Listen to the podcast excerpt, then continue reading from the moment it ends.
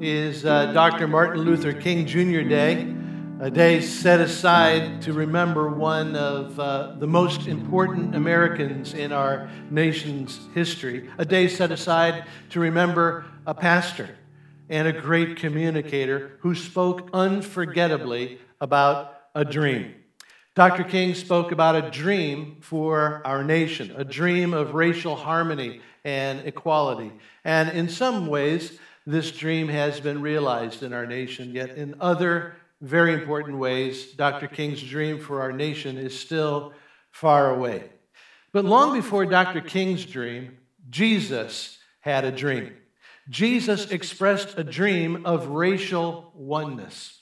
Jesus' dream is not about a nation, or about a particular nation or our nation. No, Jesus' dream is about his people in his church.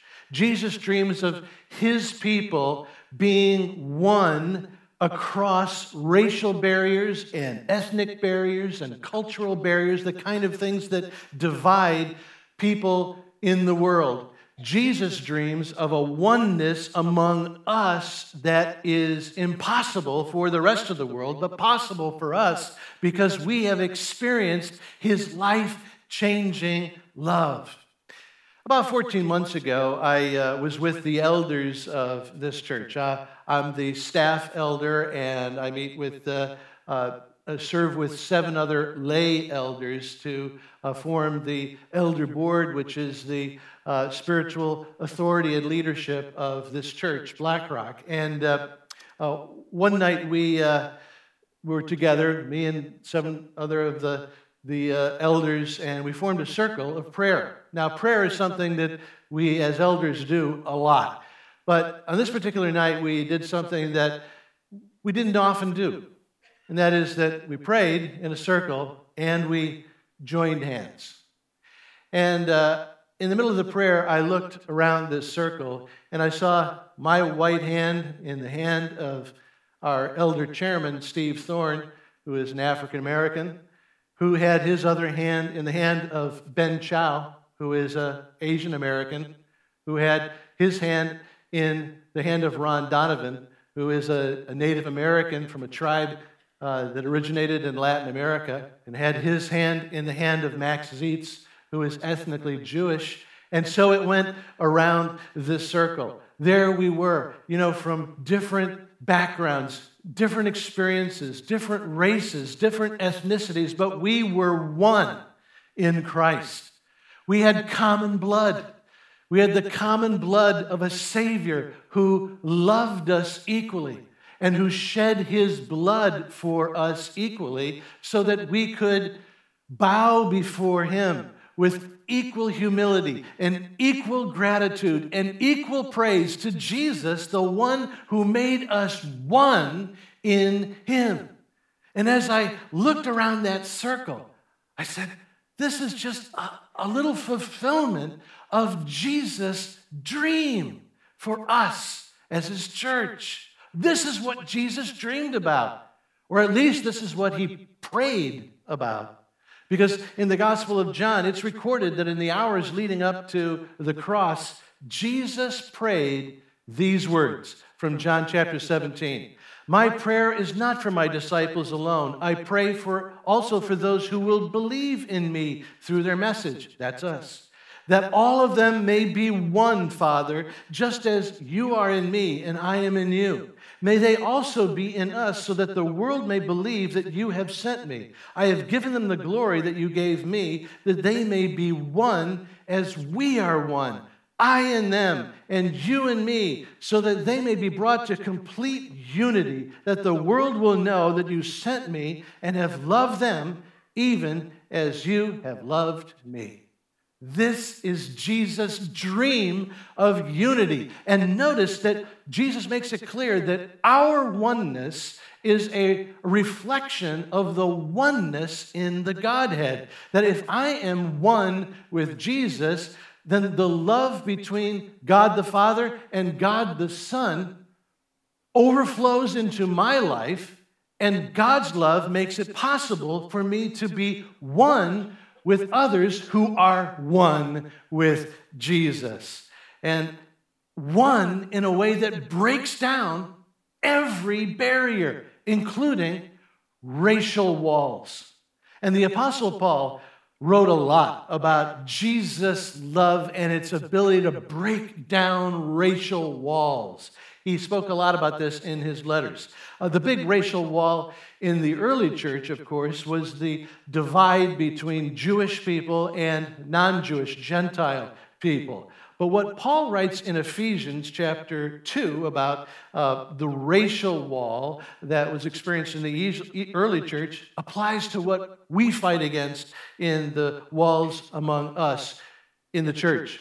Paul writes, Jesus himself is our peace who has made the two groups one and has destroyed the barrier, the dividing wall of hostility, by setting aside in his flesh the law with its commands and regulations. His purpose, Jesus' purpose, was to create in himself one new humanity out of the two, thus making peace, and in one body to reconcile both of them to God through the cross, by which he put to death their hostility. And then Paul continues this teaching in Galatians chapter 3. So in Christ Jesus, you are all children of God through faith. For all of you who were baptized into Christ have clothed yourself with Christ. There is neither Jew nor Gentile, neither slave nor free, nor is there male and female, for you are all one in Christ Jesus. We live in a fractured world where races put up walls between each other walls of suspicion, walls of misunderstanding, walls of fear, walls of hostility.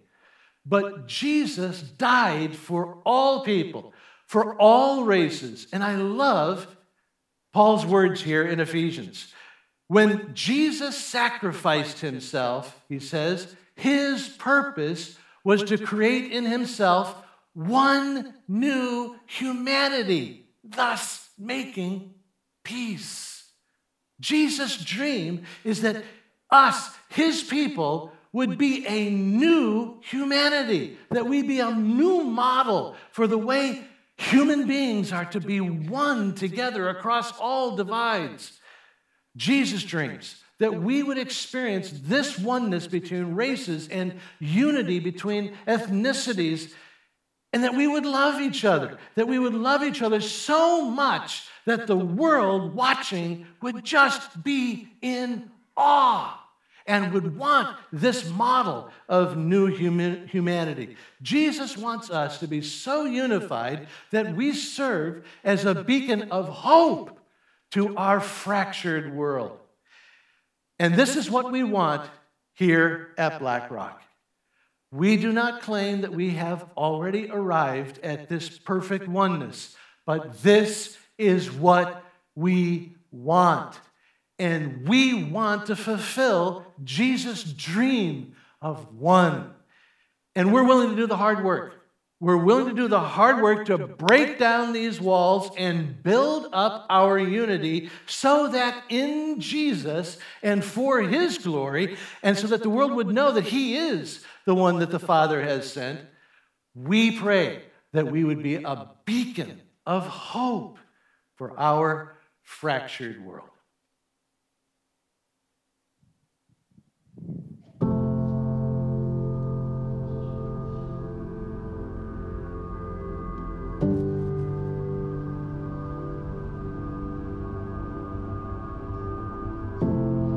Injustice anywhere is a threat to justice everywhere. It may not be happening to me, and it may not be happening in my hometown, or it may. It may be right next door, but if injustice happens, then that means that there is somebody who needs to be helped, and us, as the church, we as, we as the church, or um, myself as Pauline, who has moved and as an immigrant, has her own story and her background, and now has the opportunity to speak for others. That's something that I take that as my responsibility to speak.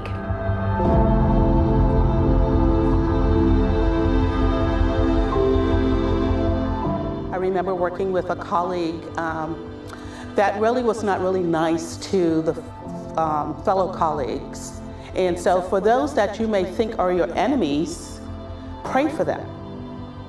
You don't have to hate because somebody's hating, because love really changes dynamics. And as time went on, here was this person who was a threat, really turned out to be a help because of prayer and because of the kindness extended.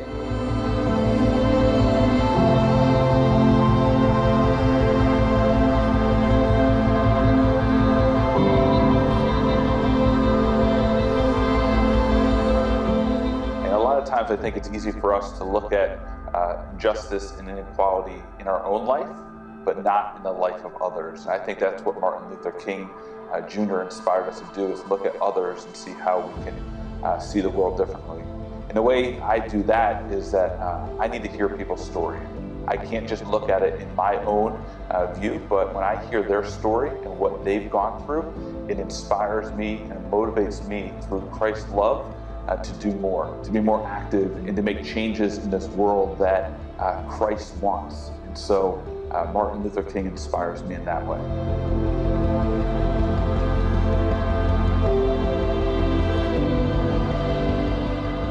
We're all God's children, red and yellow, black and white. We're all precious in His sight. Jesus loves the little children of the world. So when you look around, we bring so much richness to the table, and each man is your brother and friend. So, and in the Bible, there's so many stories and examples of how Jesus was more inclusive rather than exclusive. We should love all and we should fight for justice and we should fight for equality and we should fight for unity even if our world says otherwise.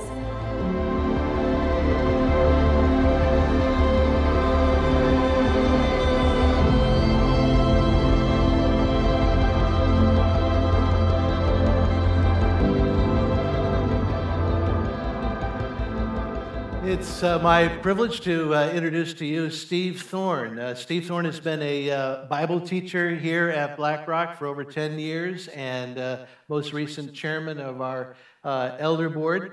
And both Steve and his wife Sherry have been attenders here for over 16 years. And Sherry actually was on our ministry staff for a number of years. And uh, as a friend of mine, Steve, uh, I, I, know that you have thought deeply about this subject of uh, what it means for us to be one in uh, Christ, including the idea of breaking down these walls. But before we can break down walls, we need to be able to see them. Uh, what, in your experience, could you share with us to help us maybe see walls that we don't see? I think after the whirlwind events that took place in 2016, a person would be hard pressed not to have seen the racial and ethnic walls that went up across our country.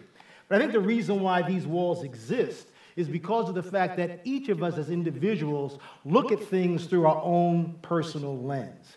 And I think there are three primary lenses that we look at things through. One lens is an ex- experiential lens. Another lens is a cultural or ethnic lens, and a third lens is a racial lens. Yeah, so you got experiential and cultural and uh, racial. Could you give us some examples of what that looks like? Yeah, experiential lens. Uh, you know, one of the things that was interesting, I, I grew up in New York City. Uh, I was born and raised in the South Bronx in the Millbrook Projects. That's where most of my experiences were gained before I went away to college. My wife, Sherry, on the other hand, was born uh, and brought up in the northern suburb of New Jersey, a little town called Teaneck.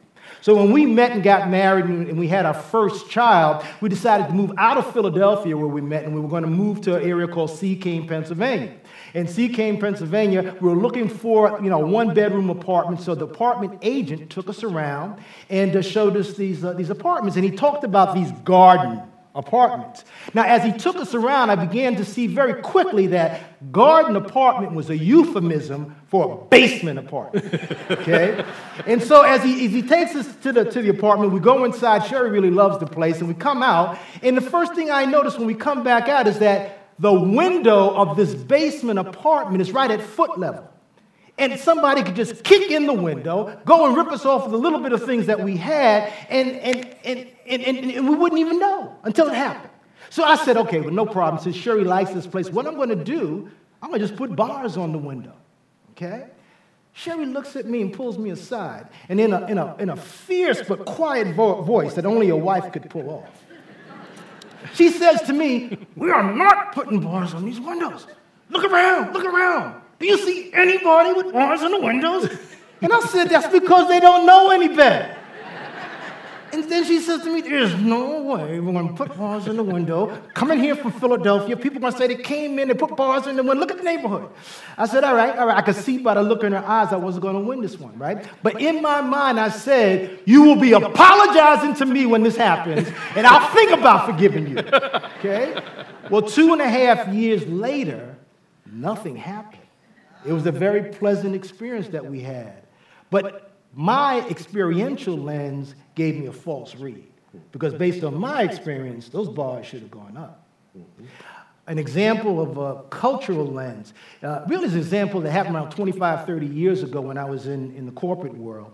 And um, I remember moving to a location, and in this location, in my corporate culture, by the way, it's very rough and tumble. And if you had an idea uh, or, or, you wanted to drive an initiative, you had to be able to come up with it and defend it against all, all takers. I mean, people are going to hit you, but you've got to be able to be assertive and respond and be able to articulate why. And so what I noticed is that there were a lot of, uh, uh, uh of uh, uh, Americans that, I'm sorry, Asian Americans that were there that I knew outside of the conference room and the group dynamics that, that weren't acting as they would when we were alone. In, in, in terms of having an idea, raising it, and really uh, being assertive about pushing it. And I wanted to know why, because I knew them, you know? So, and it didn't matter if the person was uh, Japanese American, Chinese American, Korean American, or East Indian American. It didn't matter, you know? And so I, I, I pulled some, some of the guys aside and said, hey, what's going on? And they explained to me that in their culture, in the home, seniority was important. And you would never be in conflict with someone who was your senior in an open forum. And, and even in a business environment, they felt uncomfortable in pushing back because it was a sign of disrespect. It was a sign of losing face. So I had to make sure they understood well, that's a lose lose proposition when you put on your, your, your, cult, your cultural lens from a corporate standpoint because, number one, we don't get the best ideas on the table so we can make the best decisions because you're not raising them. And more importantly, from a personal standpoint, people look at what you're doing not as being respectful, but because you're not you're not, you're not sure of yourself, which isn't true.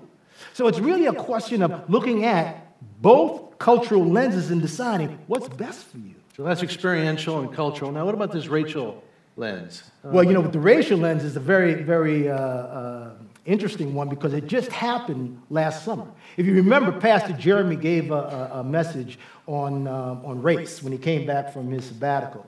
And uh, he then followed that up with having, having us do a panel discussion uh, later on that week. And it was interesting, about a week or two after the panel discussion, I was in the uh, Welcome Center, and uh, a, a, white couple I'm very fond of said, Steve, can we ask you a question? I said, sure, you can ask me anything. They said, what did Jeremy mean when he said white privilege? And I could see by the, you know, the look in their face and the way they were responding, you know, it was not a, a good thing. And I said, well, why? I said, what, what is it that bothered you? And they began to explain all of the, the negative and, and, and pejorative things that, that came to their minds when that word was used. And I was trying to explain to them, that's not what was meant. And the example I gave them is that when I was a kid growing up, my father told me that when you get in the car and you're driving and a police officer pulls you over, this is how you're going to act. And there was a protocol. I mean, you had to make sure that you were on your best behavior. You did everything the officer asked. You made no sudden movements.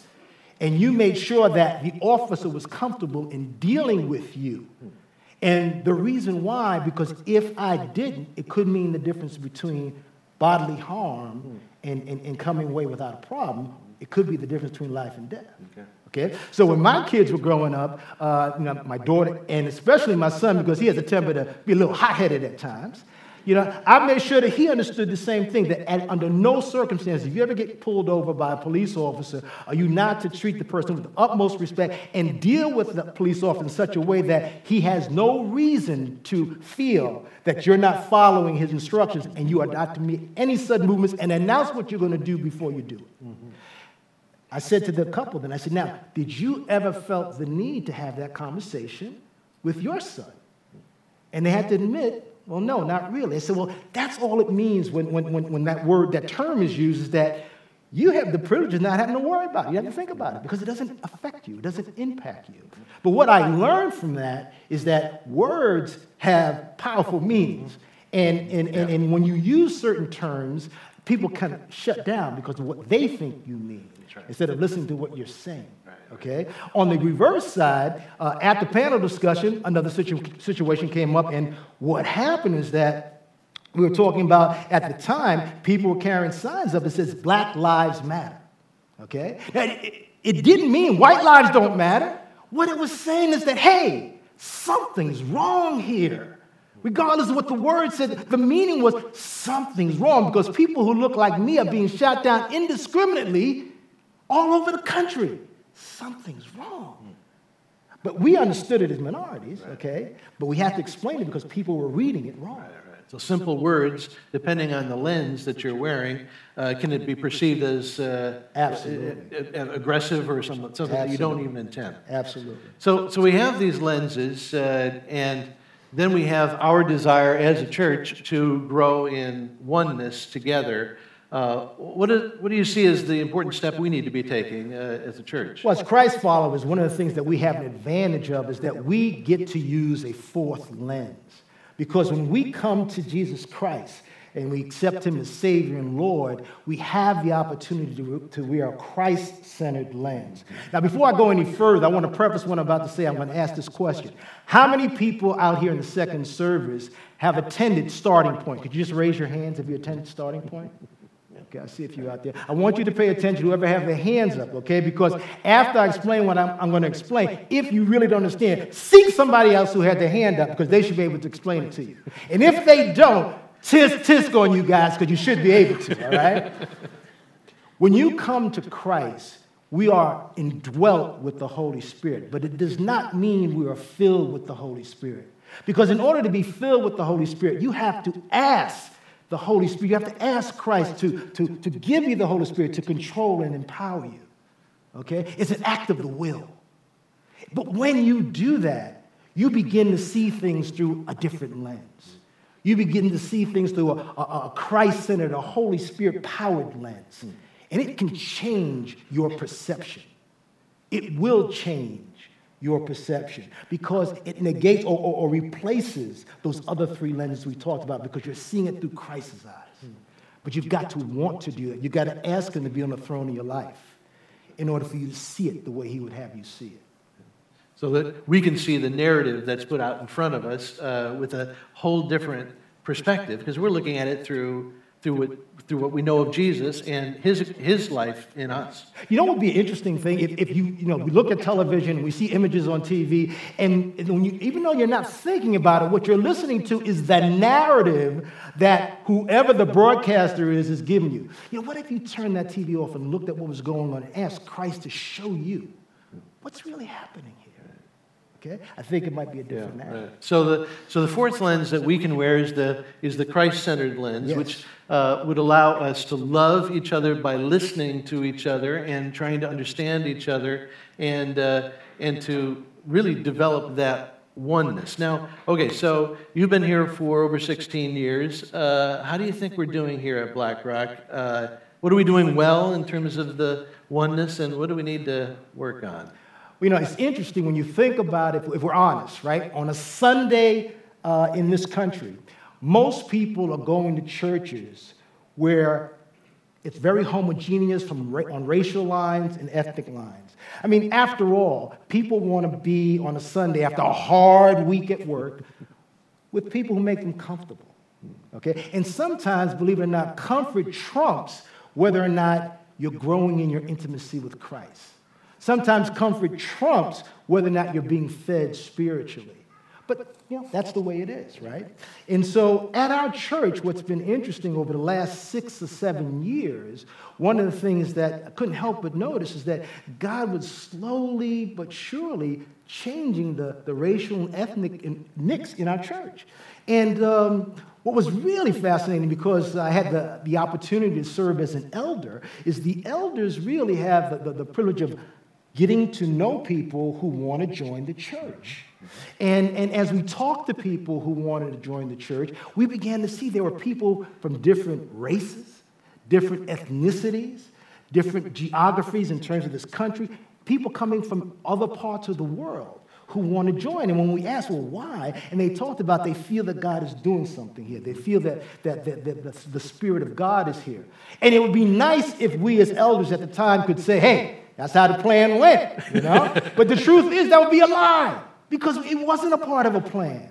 But it was God, bit by bit, bringing people in people being comfortable. We prayed that when, when people came into the church that they would feel the Spirit of God here, but it was God who touched their hearts and made them feel comfortable. And so, um, you know, you, we, we couldn't help but wonder, well, why? Why now, right? Then 2016 occurred. And we began to think about the fact that, hey, maybe, just maybe, God was bringing this group together because his intention was for us to be salt and light. You know, you hear about salt and light all the time, but can we be a distinctive based on the work that God already started? And that's what we began to think about. And, and the question is are we willing to be intentional about right. it? Are we willing to dream Jesus' dream? Yes. Yeah, that, uh, and, and not just talk about it, but to actually make this a goal yes. that, uh, as Jesus says in uh, John 17, that this is, this is what will demonstrate to our world Jesus is who he says he is, is if we can live with that kind of oneness and be intentional about it. So, uh, well, we have in our, uh, our bulletin this, uh, this card. You might want to take this out now, this, uh, this card, because we'd like to uh, just talk about uh, what this is. And this is related to a an intentional move that we're making, and that is on January 27th, the Friday, 7 p.m.